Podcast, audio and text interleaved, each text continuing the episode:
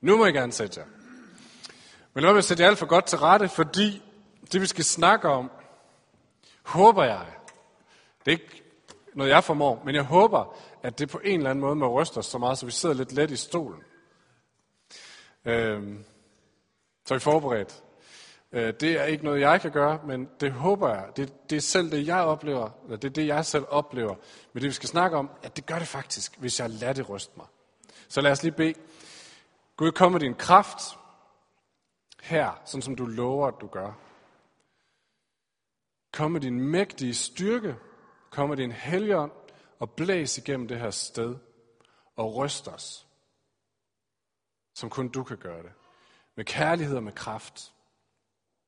Og gør dine ord levende og ramme os hver især der, hvor vi er. Amen. Vi skal som, snak, som sagt snakke om noget med magt og noget med kraft. Jeg var til, øh, jeg mødtes i fredags med en fyr, der hedder Al Barth. Sikkert ikke nogen af jer, der ved, hvem det er.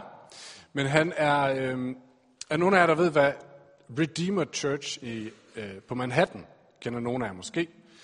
Tim Keller, som er præst der, kender nogen af jer måske. Han har skrevet en masse meget berømte bøger, og har været den eneste, som faktisk er lykkedes med at plante en kirke på det supersmarte Manhattan i, øh, i 80'erne og 90'erne.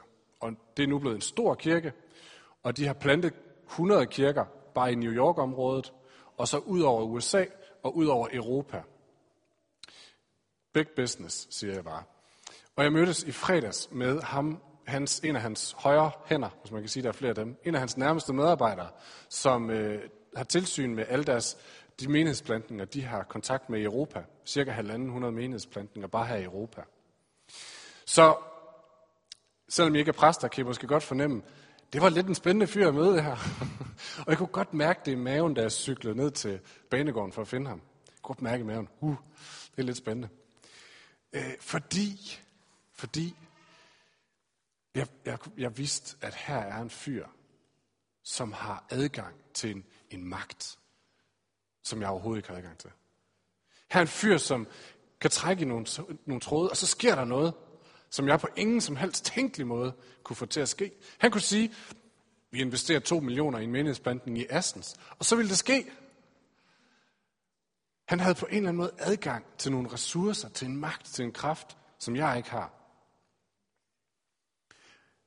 Og han kunne ændre nogle ting, som jeg går og drømmer om at se ske ændret.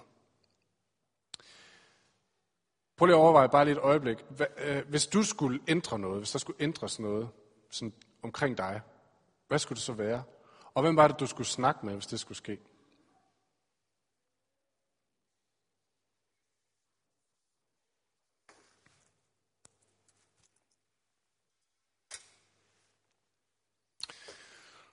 Ja. Vi er i gang med den her serie, som vi har kaldt En stor Gud. Og vi kigger på kirkeplanteren Paulus' brev til Efeserne, en menighed eller en række menigheder, som var forholdsvis nyplantede. Og han skrev til dem for at løfte deres frimodighed, deres håb. For at de ikke skulle ende som en lille forsagt menighed, der sad og gemte sig i et hjørne. Men for at løfte deres håb, for at de skulle se, hvilken øh, forvandlende kraft, de var i besiddelse af. Og øh, så de fik frimodighed og håb til at kæmpe for Guds rige i deres by. Så derfor har vi blandt andet set på det håb, de har. Det skriver Paulus om. Vi har set på den arv, som de har. Altså det, som de kan forvente, at en dag skal ske med dem, som følger Jesus. Fordi det er nogle af de ting, Paulus siger, hey, hvis I forstår det, så løftes jeres frimodighed og jeres håb og jeres forventning. Og i dag så nævner Paulus en tredje ting, som vi skal læse lige om lidt. Han nævner nemlig den kraft, eller den magt, som er til stede hos dem, som tror.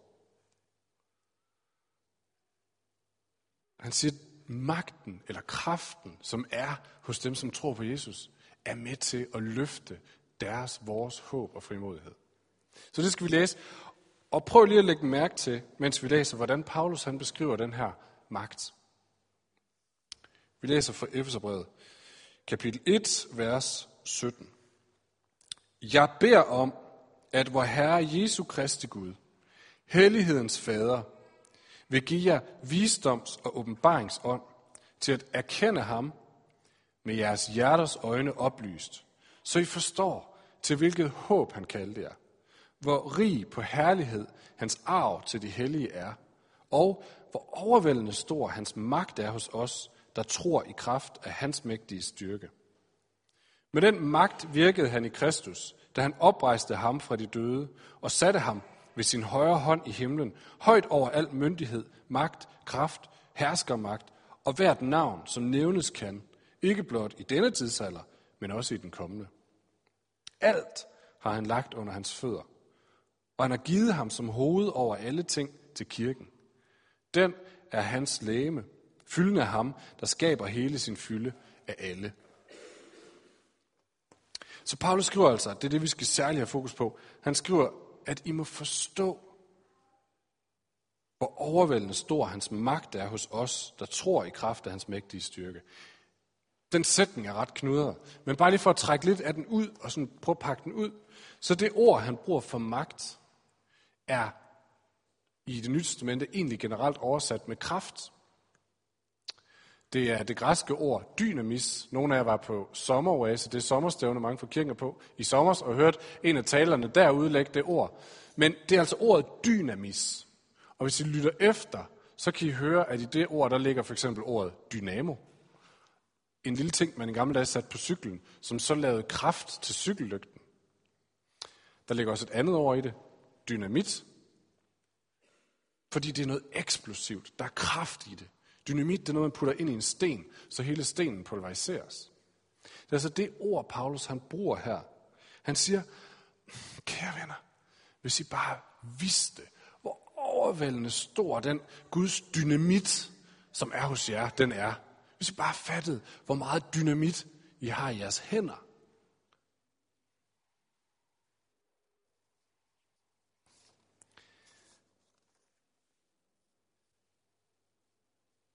Vi talte, jeg nævnte før det her med at være tæt på, nu nævnte jeg ham, Albath. En, hvor man har fornemmelsen af, han har noget magt, han har noget kraft, han har noget autoritet til at få ting til at ske. Og det Paulusen siger her, det er, venner, hvis I bare vidste, hvor meget magt, hvor meget kraft, hvor meget dynamit, der er lagt ned i jeres hænder. Guds dynamit.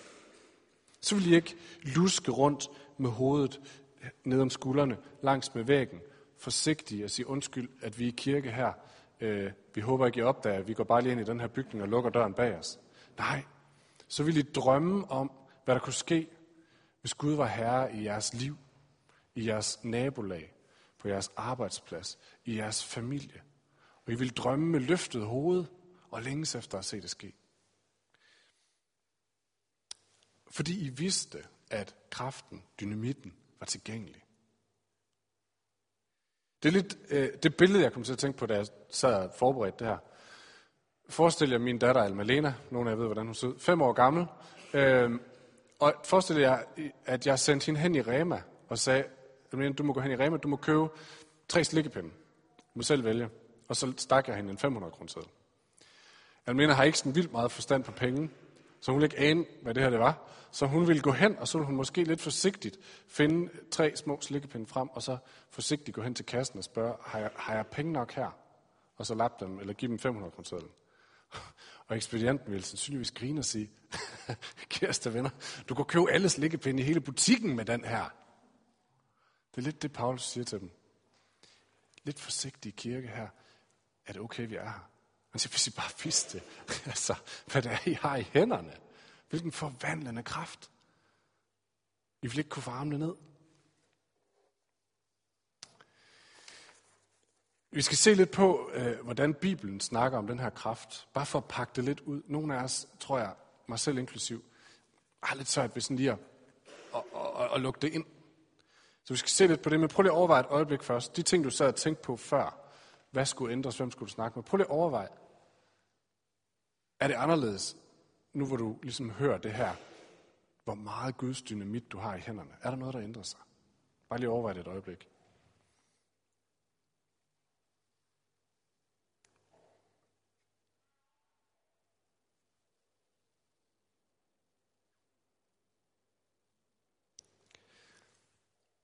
Fordi sandheden er, sandheden er, at de ting, som bare hører til udelukkende mit eget egoistiske selv, hvor det handler om at bygge mig og mit liv og min karriere op i min egen interesse, der har vi absolut lige så meget kraft og magt, som vi selv kan stable på benene.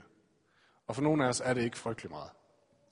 Men de ting, der har med Guds rige, Guds kærlighed, Guds herredømme på jorden at gøre, omkring vores liv, i vores familie, i vores nabolag, på vores arbejdsplads, der har vi absolut alt Guds magt til rådighed. Husk lige det. Og når du drømmer om at se Guds rige på dit arbejdsplads, så er det ikke noget med din magt at gøre. Det er ikke noget med din kraft eller dine ressourcer at gøre. Og så er det Guds ressourcer, Guds magt. Og det er den, vi lige skal prøve at pakke lidt ud her, øh, hvordan det ser ud. Fordi vi møder den faktisk nogle gange, nogle gange rundt omkring i Bibelen, en del gange. I det gamle testamente, sådan måske de mest farverige eksempler. Øh, nogle af jer kan huske nogle af de her troshelte, som går igennem det gamle testamente. Folk, der ligesom står ud og bliver nævnt, fordi de har en vigtig plads i Guds store historie. Så der er sådan en som Samson. Gæt på de fleste af jer kan huske Samson. Om ikke andet, så for Bullerfnises åndssvage sang for nogle år, sammen, for nogle år siden. Ringer det ingen klokker? Gå hjem på YouTube den. Løb, Samson, løb. Men han var en af, en af de Guds dommer og Guds helte i det gamle testamente, som fik en stor betydning. Og der står et sted sådan her om ham, at Guds ånd kom over ham, Guds kraft kom over ham, og han rev en løve midt over med de bare hænder. Yes, sådan ser Guds kraft ud. Der står så også, at han fortalte det ikke til sin mor og far. Men en anden en af de her helte, et par kapitler senere i dommerbogen, er Gideon. Gideon bliver en leder for, for Guds folk på et tidspunkt, hvor de er trængt af fjender. Og øh, Gideon, der står sådan her om ham, at Guds ånd kom over ham. Guds kraft kom over ham. Og han besejrede en hær på mange tusind modstandere med en lille flok på 300 mand. Igen, det er ikke noget, som kunne lade sig gøre med den kraft eller de ressourcer, Gideon har til rådighed. Men når Guds kraft kommer over ham, så kan det ske. Det samme med løven. Det var ikke noget samme, som kunne gøre sådan umiddelbart. Der er ikke nogen af os, der kan gøre det. Men når Guds kraft kommer over en, så kan man gøre det. Det er den slags kraft, som Guds kraft er. Dynamis, dynamit. Men det er selvfølgelig det gamle testamente. nogen tænker, nå ja, det var dengang. Hvad så med det nye testamente? Der er vi sådan lidt tættere på noget, vi kan forholde os til. Hvad, hvordan ser Guds kraft ud der? Har den skiftet karakter? Det står om Jesus i begyndelsen af det nye testamente, at noget af det første, der sker, det er, at han, bliver, han kommer ud i ørkenen og øh, bliver gjort klar til den tjeneste, han har. Så kommer han tilbage, begynder at møde folk, begynder at prædike evangeliet. Og med det samme, så helbreder han folk, der er syge. Folk, der har været lamme hele deres liv, kommer i nærheden af Jesus. Bang! Så forsvinder den lamhed, og de bliver raske. Der står, at, at øh, han møder de her disciple, som er nogle helt almindelige fiskere, og det går ikke specielt godt for dem. Men så møder Jesus dem, og pludselig så haler de så mange fisk ind i båden, at de, øh, deres båd nærmest synker. Det er sådan noget, der sker, når Guds kraft kommer. Så bliver fiskere til megafiskere, og syge mennesker bliver raske. Det er sådan noget, der sker, når Guds kraft kommer. Det står der i Bibelen. Og igen, det ligger uden for menneskers evne at gøre nogle af de her ting. Men når Guds kraft, der står om Jesus, at da han kommer ud af ørkenen, så står der, at han, at han øh, nu skal jeg lige have det helt præcis, han vendte tilbage i kraft. Guds kraft er nu over ham. Der sker de her ting. Men det er selvfølgelig Jesus. Hvad så med, hvad så med mennesker? Holder det op der? Altså mennesker efter Jesus. Prøv lige at høre, hvad Jesus han siger i apostlenes gerninger, lige inden han far til himmels og efterlader sit team af disciple til at fortsætte sin mission. Så siger han sådan her, øh, men I skal få kraft, dynamis, dynamit, når helgenen kommer over jer, og I skal være mine vidner. Så han siger til dem der, den kraft, I læste om ved Samson og Gideon og de andre, den kraft, I har set ved mig, alle de her ting ske, nu kommer den over jer. Og Johannes evangeliet, cirka samtidig, der siger, der siger han, øh, at i skal komme til at gøre de gerninger, jeg har gjort. Ja, I skal gøre endnu større ting. Venner, jeg ved ikke, hvordan I har det med sådan et vers, men det står der. Så han siger til disciplene, den kraft, I hørte om i det gamle testamente, som I har set i mit liv, forvent, at den kommer over jer i det liv, I lever.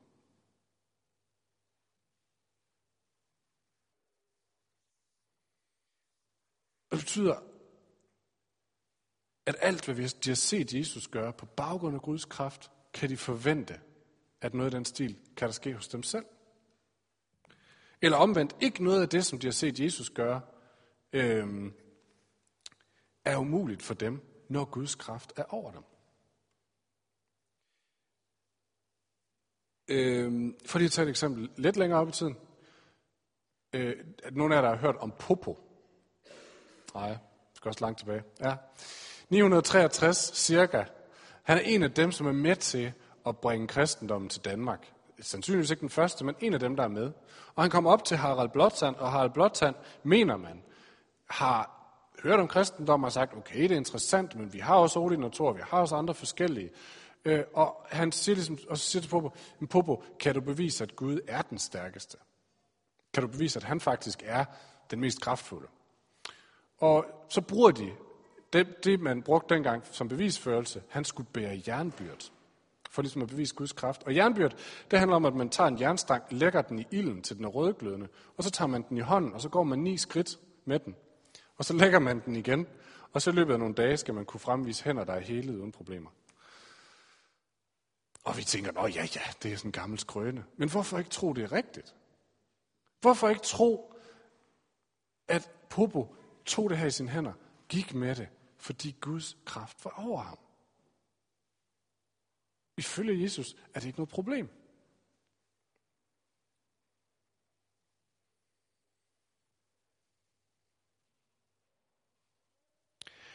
Og øh, Paulsen siger her, Paulsen siger det, vi lige har læst, at I har den kraft, den vi lige har snakket om. Det er den kraft, som oprejste Jesus fra de døde. Vi kan nævne mange magtfulde mennesker i historien, og ham Al-Bath, jeg snakker om, er sandsynligvis ikke en af dem, ikke en af de mest magtfulde. Vi kan nævne mange magtfulde mennesker i historien, som har kunne gøre gode og dårlige ting med meget magt og kraft. Men det gælder for dem alle sammen, at på et eller andet tidspunkt, så var der nogen et sted, de måtte afgive magten. Om ikke før, så da de døde, så måtte de sige, okay, her var en magt stærkere end min. Der var bare én, som faktisk havde magten over døden, og formåede at rive døden, rive livet tilbage fra døden, og stå op igen. Jesus, i kraft af Guds kraft. Den kraft til Jesus, der rev døden, eller rev livet ud af dødens hånd, den kraft, det er den kraft, jeg har. Det er den kraft, der er til stede i jeres liv.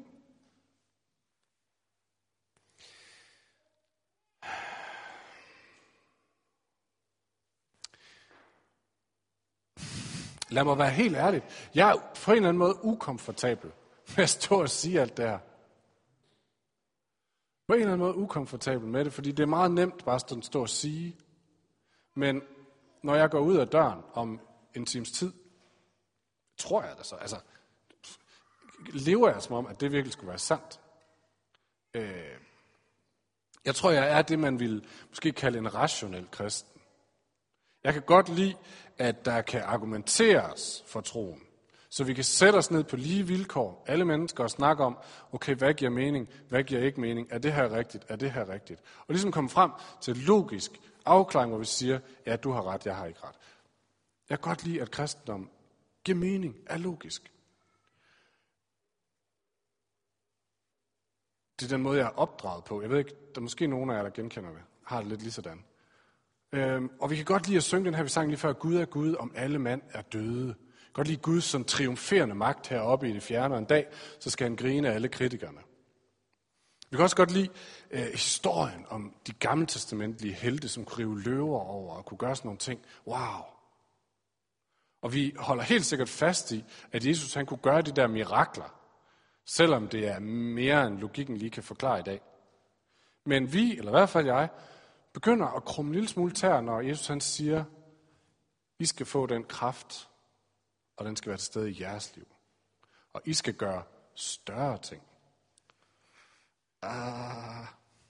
Og når vi synger en sang, som vi nogle gange synger, Greater things have yet to come in this city. Ah, ja, når Jesus kommer igen, men nu? Ah, det lyder flot, men der er for mig et eller andet, som skuer. Der er, det er bare svært at gribe. Øhm, jeg er ikke helt komfortabel med det.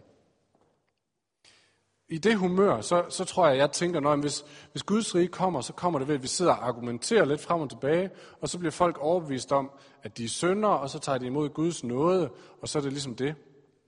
Og det tror jeg også sker. Men Bibelen har også bare en anden forklaring, som handler om kraft, som handler om forvandling.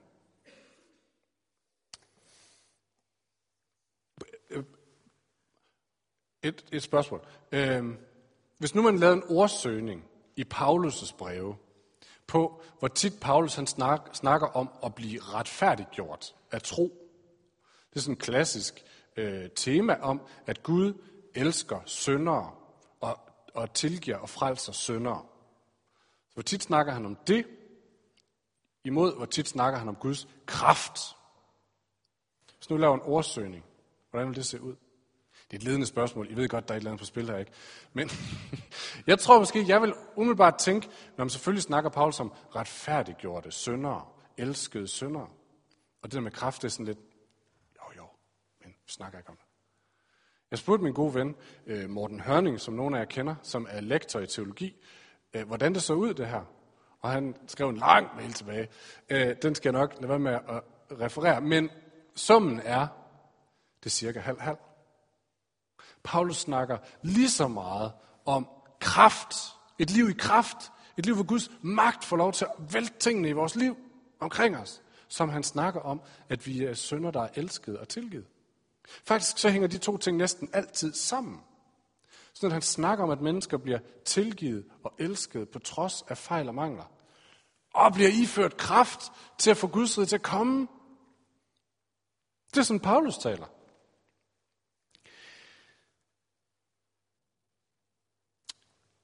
Der var en, der sagde til mig på sommeroase, hvor vi også snakkede om kraft, og Guds kraft sagde, det er rigtig spændende, at vi snakker om alt det her overnaturlige.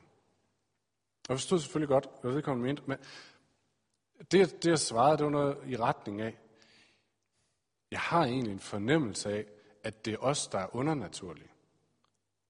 Gud er naturlig.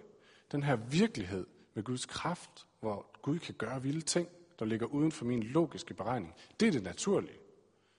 Men jeg er fanget i sådan en undernaturlig forestilling om, hvordan tingene hænger sammen, som jeg er blevet overbevist af, af rationalismen, eller hvad ved jeg. Gud vil pakke os ud, så vi ser hele hans virkelighed. Så vi kalder os en karismatisk kirke engang mellem venner. Karismatisk handler selvfølgelig ikke om, at man bare flapper rundt i, i kraft, vel? Men det handler om, at vi tror på, at Guds kraft virker i dag i vores liv, og i vores kirke, og i vores by, og forvandler ting og sætter ild i ting. Kirkegaard, vores gamle filosof, han sagde, kristendommen er ildspåsættelse. Kristen er folk, der går rundt og sætter ild i ting, på grund af Guds kraft.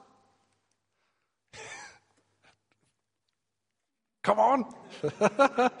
der er noget her. Jeg er ukomfortabel med det, men jeg er overvist fra skriften om, det er sådan, det ser ud. Det er det, Jesus siger. Vi er en del af en virkelighed, som er meget større, hvor vi har adgang til nogle ressourcer og en kraft, som er meget større. Vi må lade os udfordre af det her. Og så en gang så får vi måske et glimt af Guds større virkelighed. Lad mig fortælle en historie. Nu har jeg tabt mit ur, så jeg kan ikke få det med længere. Lad mig fortælle en historie fra sidste fredag hvor øh, jeg sad i min tidlige morgenbøn derhjemme, og sagde til Gud, Gud, jeg, ah, jeg har simpelthen brug for snart at få lov til at tale med et menneske, som har brug for, eller som, som hører budskabet om dig for første gang. Jeg kan bruge så meget tid på at snakke med kristne og arrangere kristne ting og så videre. Jeg har brug for at se, at det flytter noget. Så det bad jeg i min tidlige morgenbøn, glemte alt om det, så begyndte dagen, ungerne vågnede. I kender, kender showet, ikke? Øh, og satte mig på min cykel og cyklede ind mod øh, byen, ind mod mit arbejde. Og øh, så kom jeg til et lyskryds, og pludselig så står på den anden side af lyskrydset, en af mine gamle kollegaer fra mit gamle arbejde. Til daglig bor han i Budapest, så det er ikke så tit, han er i Odense. Og jeg har ikke set ham i to og et halvt år, siden jeg stoppede på det arbejde. Men lige pludselig så står han der, vi får øjenkontakt, og hey, hey, hey, det er dig. Så sagde han, ej, præst! Det var det eneste, jeg hed på det arbejdsplads. Så sagde han, det er sjovt, at jeg skulle møde dig. Jeg har lige gået og tænkt på dig. Jeg tror sgu, jeg er ved at blive kristen. okay, fedt nok. Fortæl. Nå, men så, så havde han haft en lang vandring øh, med alt muligt mystisk. Men en eller anden havde, på en eller anden måde, han fået fat i den bog, der hedder Hytten, The Shack. Hvor mange har stiftet bekendtskab med den? Der er nogle stykker, ja. Øh, en bog, som prøver at, at formidle Gud på en anden måde, den var, var han stødt ind i, og det havde bare sat gang i en hel masse tanker i hans hoved. Øhm, så han sagde, åh, det er sjovt, at jeg møder dig lige nu. Jeg havde overvejet, at jeg skulle ringe til dig. Øh, men, men jeg ville ikke gøre det alligevel. Nå, øh, så spurgte jeg. Jeg plejer at være sådan ret øh, regelret, jeg skal på arbejde nu. Men af en eller anden grund, så spurgte jeg, hvad skal du nu? Man skulle bare gå en tur. Må jeg gå med? Ja, det må jeg godt. Så vi gik ned på McDonald's, købte en kop kaffe, gik en tur og endte nede i Munkemose og snakkede og snakkede og snakkede. Og han fortalte alt om, hvad, hvordan han tænkte om Gud, og hvad der havde rykket sig i ham, og så videre. Og så på et tidspunkt så spurgte han, hvad tænker du?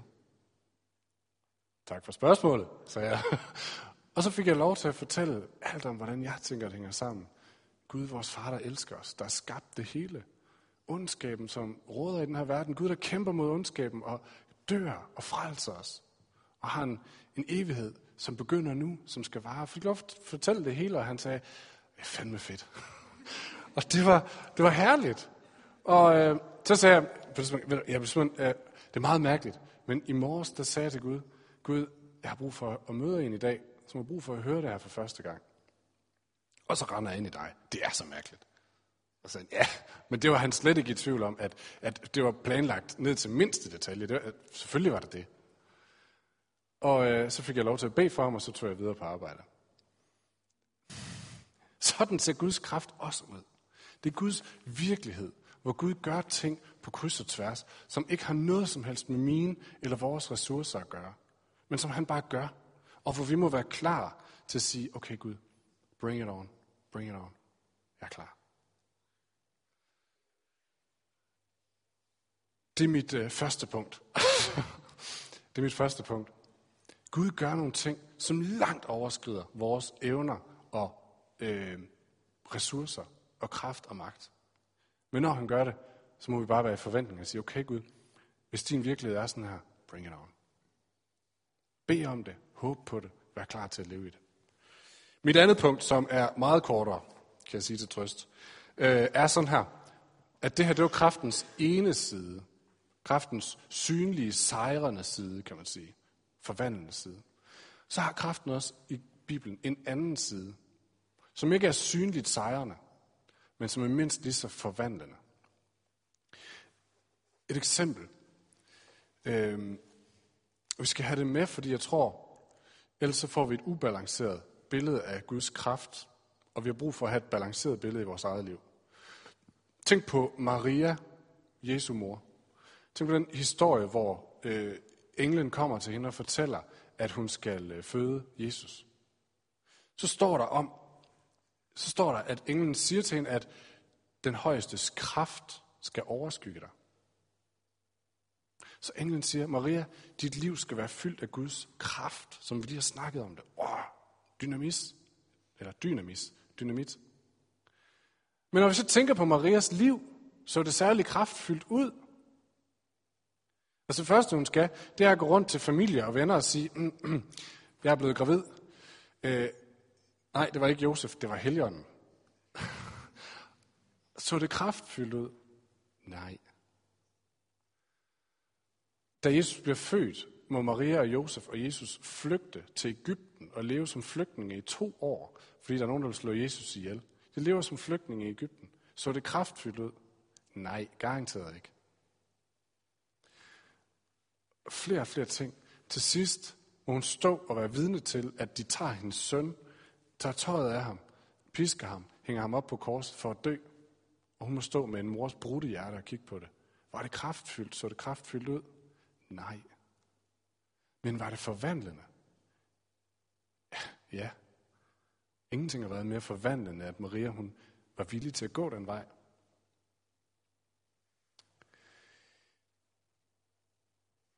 Paulsen taler om, at den her kraft fik Jesus til at gå ud af graven sejrig.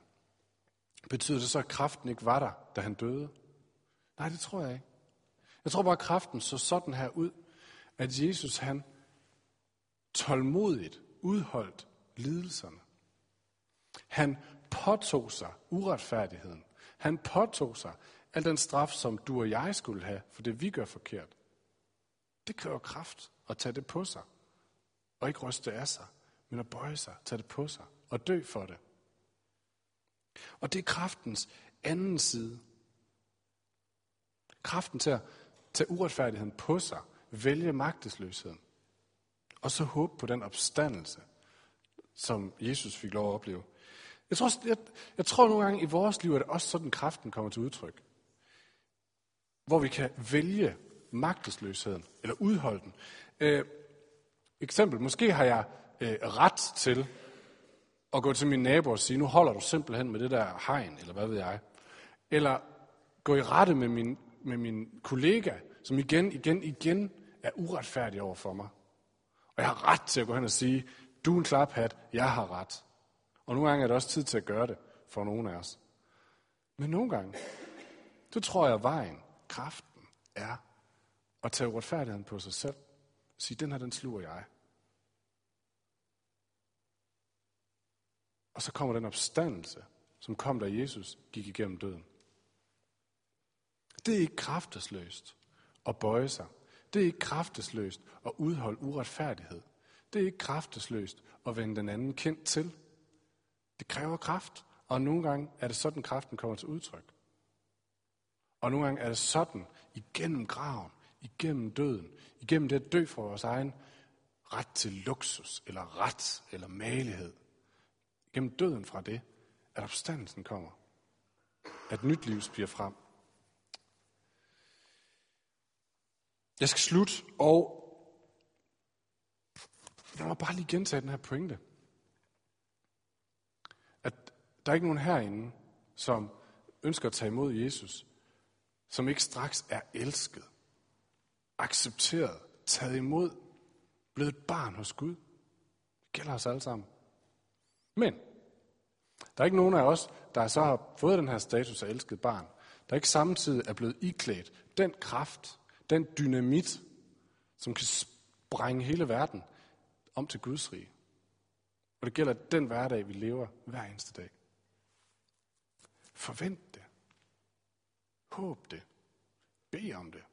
Kig efter det. Og lev i den virkelighed.